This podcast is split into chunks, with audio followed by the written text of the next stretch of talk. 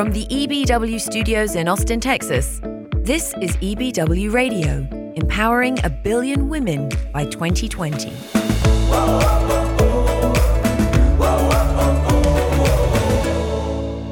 Welcome to EBW Radio out of Austin, Texas. I'm your host, JB Hager, and I've got a friend of EBW, a very, very new friend of Empowering a Billion Women. And his name is Yorick Evans Freke. How are you, man? Very well. Thank you for having me. It's good to have you. It's and it's really, really interesting. So we're going to get right to cut right to the chase uh, and explain to everybody why you're here. Hmm. Um, and because you're you're how old? I'm 25 as of you two weeks ago. You're you're 25 years old, and yet you're coming into EBW on the investor side. Mm-hmm. And I don't think I've known any anybody under the age of 50 doing any sort of investment of this type or doing it at all. It's you're a very young guy and doing an investment in in a women's organization to empower them. Why is that? Frankly, it's addressing a kind of fundamental market imbalance or a fundamental kind of social imbalance as well. Um, you have very few female entrepreneurs you know, proportionally to men, um, and it strikes me as an incredibly worthwhile and worthy cause. And not to mention the value that it would add to the economy and add to society itself if we had you know, all the talented women out there, you know, achieving the, their goals and their potential. Um, and the potential's boundless. So it initially attracted. That's what initially attracted me. Okay. It's just very, very interesting. And, you know, your family's background, uh, correct me if I'm wrong, is more in the biotech industry. Yeah, my- So this is a departure from what's familiar for you. Is that right? Yeah, um, I was. I initially came across impact investing when I was working at a merchant bank in um, London uh, about seven months back or so. Um, what my father does is essentially what I consider impact investing in a way. He f- focuses on biotechnology and healthcare, and I've always been very inspired by the fact that he, yes, he's successful at what he does, but his his accomplishments have a profound impact on the lives of thousands, if not hundreds of thousands, if not millions of people. And um, there's a greater purpose to what he does beyond just the financial aspect of it. And I was really looking for something that I could make my own that would give me a greater purpose beyond, you know, just chasing the dollar, which seems Yeah. everybody is these days. So Which would be easy for you to do, right? I mean, As an in, investor and uh, some investment banking background that Yeah. you have, the knowledge base you have, you could just go and pursue that. yeah, and no one would think twice of it. Mm-hmm. But yet you have this interest in social impact. Uh, from my experience, most people who do this kind of thing, they've had a career, Mm-hmm. they've not re- maybe not retired, not retired from the grind of their career, and then they want to leave their legacy Mm-hmm. later in life.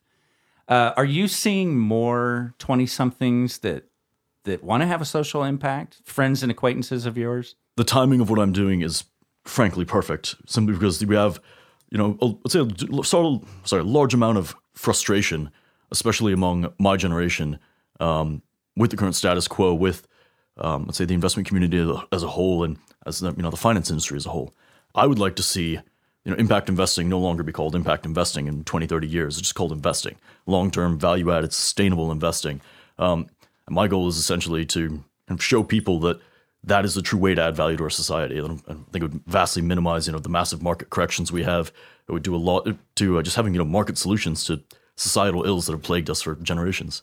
And it's my understanding too that you're also like hoping to grow social impact networking among younger people. Precisely, Yeah. how do you do that? What's what what are you involved in with that? So I've just launched my impact investment fund, um, and I plan on going live and raising money in about a year. Um, uh, at the moment, it's mostly my capital, a couple friends and family, and my father as well. Um, but I would like to have a you know a yearly forum um, in New York, um, ideally, and I would like to bring together impact investors, um, you know, some people from the charity space, and honestly, just anybody that's interested and passionate about contributing to society and changing the way we view yes, investment for of lack Yeah. of a good word. Yeah. You know, it's interesting, York. You're making me feel really guilty about how I acted at 24 years old. I'm thinking about the life I was leading in my 20s. I was working hard, but I was playing hard, and I, I certainly didn't have this. It sounds like you have a big vision mm-hmm. for what you want to do and what you want other 20 somethings to do, and into your 30s as well. I mean, where does that come from? Honestly, I, think it's an obligation. It's a frankly, it's a a duty that you know we all have that many of us shirk. Not to be you know too preachy about it, but I mean, I come from a very good background in the sense that I've had a great education. I've had a loving, supportive family. That I'm healthy. and live in the United States. Um, I consider myself incredibly lucky to have the life I do, and it would be, I mean, frankly, I'm thinking about this personally. I wouldn't want to judge anybody else's you know choices, but I would feel it was wrong for me not to find a way to contribute to equal or greater extent than I've been given. Impact investing is my way of doing that. I think it's um, this is going to be my life's work, and I'm very lucky to have already started on it. That's very cool. Now you're uh, from Ireland, and I think you spent some time in London. Mostly. I'm American by birth. Um, grown up in America, I went to high school in Switzerland for a number of years, and then I lived in London after that. Um, I went to college at College Charleston in South Carolina, and then I moved back to London. And I was. So you've um, never lived in Ireland.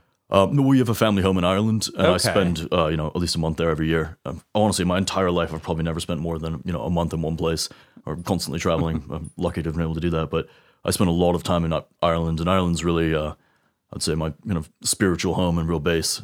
It's honestly the most beautiful, especially down in West Cork where we are. Mm-hmm. It's incredibly peaceful, and I feel a real connection. I mean, it might sound cheesy, but to the land and to the you know the structures that are left that my family built there, and I feel a, you know a duty to continue that and and I'm kind of bear the standard on. I you know as I was. Uh, it comes up. It's one of the first things that comes up if you search your family's name is is the the castle in that there's been an effort to restore that, which I'm yep. fascinated by. Yeah. Like I can't even fathom what sort of undertaking that is. It's not like you It's pretty monumental. it's not like you can just find somebody who restores castles, no. right? Uh, what is that place like? What's the state of it now? Castle Freke, which is the one you're referring to, that's mm-hmm. the very well, the more well-known one. Um, that's a shell at the moment. Um, it was went through a fire and all the uh, you know the roof was stripped off of it, and it's basically just a shell at the moment. And we're putting that back together, uh, you know, literally piece by piece. You know, finding artisans and you know, looking for old pictures and records of what it used to be like. I, I think this will be something that for generations on, you'll it'll never be t- truly finished. Mm-hmm. It's kind of a, it's almost like a living organism. If you right, when you walk by it now, you have the sense that you're kind of walking by like a sleeping giant. Almost, right. it's kind of the purpose of bringing it back. But there's uh, about a half mile away, there's an older fortress um, with a farmhouse in the ruins of the fortress. And that was destroyed partially during the tsunami back after the uh, earthquake in Lisbon. It's just interesting. And I think the time you've spent in the U.S., you, you know that we're fascinated by castles, mm. right? yeah, I've gathered that. I mean, if you want to get a conversation going, you know, it's, oh, by the way, I'm restoring a castle. Yeah. I just think it's really, really fascinating. Would, would it ever be, uh, I've never been in one, would it ever be a, a livable, habitable place? Certainly. Hopefully within the next few years. Really? Yeah. Really? Yeah.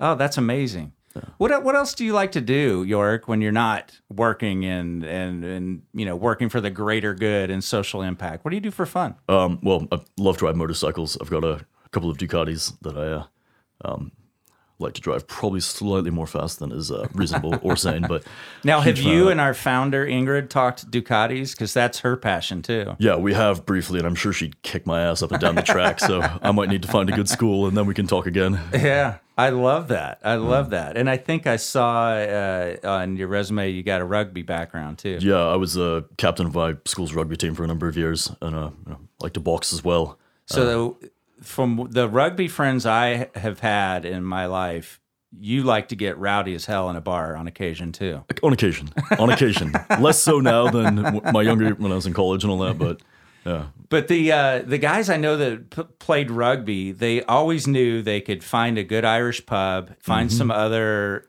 uh, r- ruggers. Do they use the term ruggers? Yes. And you've got a brotherhood in any city oh, almost in instantly uh, in yeah. an instant. Yeah. Well, it's, it's kind of a kind of common bond forged through you know hitting each other full speed in the mud and you know it's a it's an absolute blast. You've managed yeah. to keep your teeth and uh, in and your nose part, straight. Yeah, yeah. That's amazing. Most of the guys I know have scars all over their faces from that. Yeah, yeah. I was lucky enough that I bounced most of the time, and I, and I uh, you know, uh, back to Ingrid and EBW, and, mm-hmm. and you guys probably are kindred spirits on on the Ducati thing. Mm-hmm. But uh, have you guys had much of a chance to spend time together? We have. Um, initially, I heard about EBW while I was working in London before I'd actually made the jump to uh, you know, launching my impact fund, and uh, I was fascinated by um, the idea of it and the mission of it. And I saw an interview with Ingrid, and it was what was really clear to me from the outset was you know her passion and the fact that she really had a vision there. And frankly, the more I you know, get out in the world, I'm still very young, but I see that it's kind of it's very rare to see somebody that has a true passion, honestly, for something more than themselves. Um, so I was initially very interested. My father and I met with her in New York, and after that first meeting, it was an immediate click. You could see that you know she was staring over the treetops while people are counting the trees. I mean, I was immediately inspired, and um, it fit perfectly with what I wanted to do as well. How could someone listening help you do what you do? How could someone help me do? What You know, we've I got do? you've got an audience of of young women out there, entrepreneurs. Like, how can they help you achieve everything you want to achieve with your social impact funding? I would say by by stepping up and taking a risk and taking responsibility for our generations and my generations and the younger generation's role in the world. So I think a lot of people kind of fall into the trap of um, you know, working within the system they were given, rather than kind of taking a look at it and saying there's something very wrong with these parts of the system. Let's go ahead and change it instead of you know waiting around to see what it's like in ten years and who has changed it. Why not be the ones to do it? So personally, it just comes down to personal responsibility uh, because I'm definitely not the only person doing this. Um, but it's going to take a massive collective effort if we want to do this. Do you feel like your generation gets beat up a lot in the media? Um, yeah, Just when Yeah. and, and millennials is a broad range of So, uh, yeah. uh, It's almost a derogatory and, term. You Uh-huh. know, uh, it, you guys take a pounding in the media. Mm-hmm. Being around you and your social circles, like how would you like to set the record straight? Because I, I think there needs to be more young voices out there. Yeah. Tell them the good things you're doing because every time I read an article or people just passively talk about millennials, they think you're all have your faces buried in your phone and you Mm-hmm. you don't know how to talk to humans anymore. And In some cases, it's probably pretty true. Yeah. so, you know, now you're the voice of everyone in your age. How would you like to set the record straight? What do you see with your friends and acquaintances? I'm very lucky that my close group, circle of friends and most of the people I've met or, or I'm, close with are far more involved with themselves and their futures than. involved with themselves comes out the wrong way, but far more involved with their futures and um, taking a real active, proactive role in their lives uh, than the media would vastly portray it as. Um, I actually occasionally wonder whether that is a you know media created stereotype or if there actually are enclaves of millennials walking around with their faces on their phones, you know, Getting hit by yeah, buses and I mean, cars going whizzing by, horns blaring. They don't even know they're liking. There is a lot of that, but maybe that gives you an advantage, right? Honestly, I- yeah, it- and it gives me an opportunity to. I mean, if there, if everybody was doing exactly what I was doing, um, it, that'd be amazing because we get there a hell of a lot faster. Right. But I'd probably have less control over what I was doing. The fact that there is um, kind of scarcity of people in the space, especially in my generation, Yeah.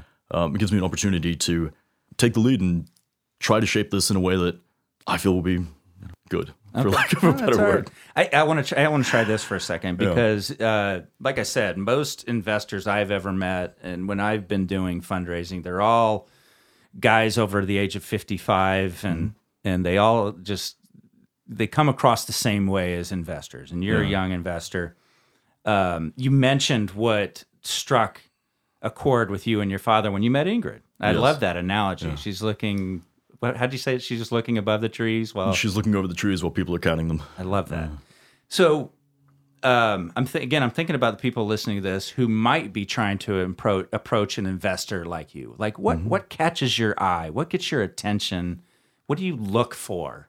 what I look for are people that are really take a partnership in so the very concept concept of impact. It's you know it's very different for every investment, but they're not you know passive investors that are putting the money there and then you know okay, tell me when I've got my, my yearly return. Um, you want people that are proactive, that are willing to not only you know contribute their finances and funding, but to contribute their passion, their time, their networks, um, their voices to as I say, this is going to take a massive collective effort to get where I want to get. So I'm looking for people that are willing to be partners in this. Is there is there anything York that people have come to you as an investor that turned you off that we could learn from? I would say a lack of integrity. If I can't trust somebody, um, I, there's no way in hell I'm going to work with them. It doesn't matter if they've got you know a solid business plan that's going to generate you know, massive return. If I can't trust them, I don't trust their motivations. I absolutely no interest in working with them. Wow. And you can sniff that out, right? I've actually, I mean, even at my young age, I've actually got a decent instinct for that. Yeah. And honestly, it comes down to the end goal as well. I'm not, I'm very much against the entire, you know, kind of smash and grab and you know speculative nature of a lot of um, the investment industry. Um, you know, it's essentially a glorified boiler room in some of these situations, and I'm very much against that vehemently. Who do you idolize? How do I idolize? Well, I can think of, of three people. Okay, let's good. say. So, initially, my father. He is one of the, the most incredible men I've ever met. He's an incredible mentor, incredible teacher. He's such a selfless human being. He's given so much and continues to give so much to you know, his family, his friends, the world around him. Um, and he has an incredible, insane work ethic. I don't think I've ever seen him yawn, ever seen him tired. He's constantly traveling. So I respect the absolute hell out of him. Um, second would be Elon Musk, simply because he's got such an absurd vision that you can't tell him he can't do something. You know, he came out of South Africa and he read comics and he wanted to one day go to Mars. So, you know, with no background in the space industry, he starts a space company. And now he's Have you ever met him? Space Station. No, No, I would love that's to. That's on your list. Yeah, but I, I love that kind of unreasonable to everyone else, but to yourself, utterly reasonable dedication to a vision that everyone else tells you you can't achieve. That's completely impossible. It may seem irrational, but you're just going to make happen and you believe will happen simply because you will. Um, so I, I love that about him. Um, I'd say the third is the picture that I have of myself down the line. I there's someone that I you know want to be that has certain qualities, that has certain aspects of them that selfless, honest, charitable, gives back to the people around him, to his community, has an amazing family, and is just utterly. I have this vision of myself down the line, and that's someone that I'm constantly chasing, and I probably will never quite get there because it's this person's utterly perfect. Let me tell you. You've literally in your have you ever have you actually sketched out what you'll be like like written out what you I, you will be like in 10 20 years I've or never you just always picturing it in your head it's more like of an a image it's more of a picture that it's not something I've actually gone through and articulated each and every quality, Yeah. but it's a kind of it's it's an intangible quality, uh, kind of an amalgamation of all the qualities that I think are you know good and positive in a person, and that's what I'm essentially chasing. It's very intangible, so and it's actually good that it's intangible because then I can never actually achieve it. You know, force me to keep you know aiming higher. I love that hey York thank you very much it's been a pleasure Thank you. this is EBW Radio Thanks for listening to EBW Radio, empowering a billion women by 2020.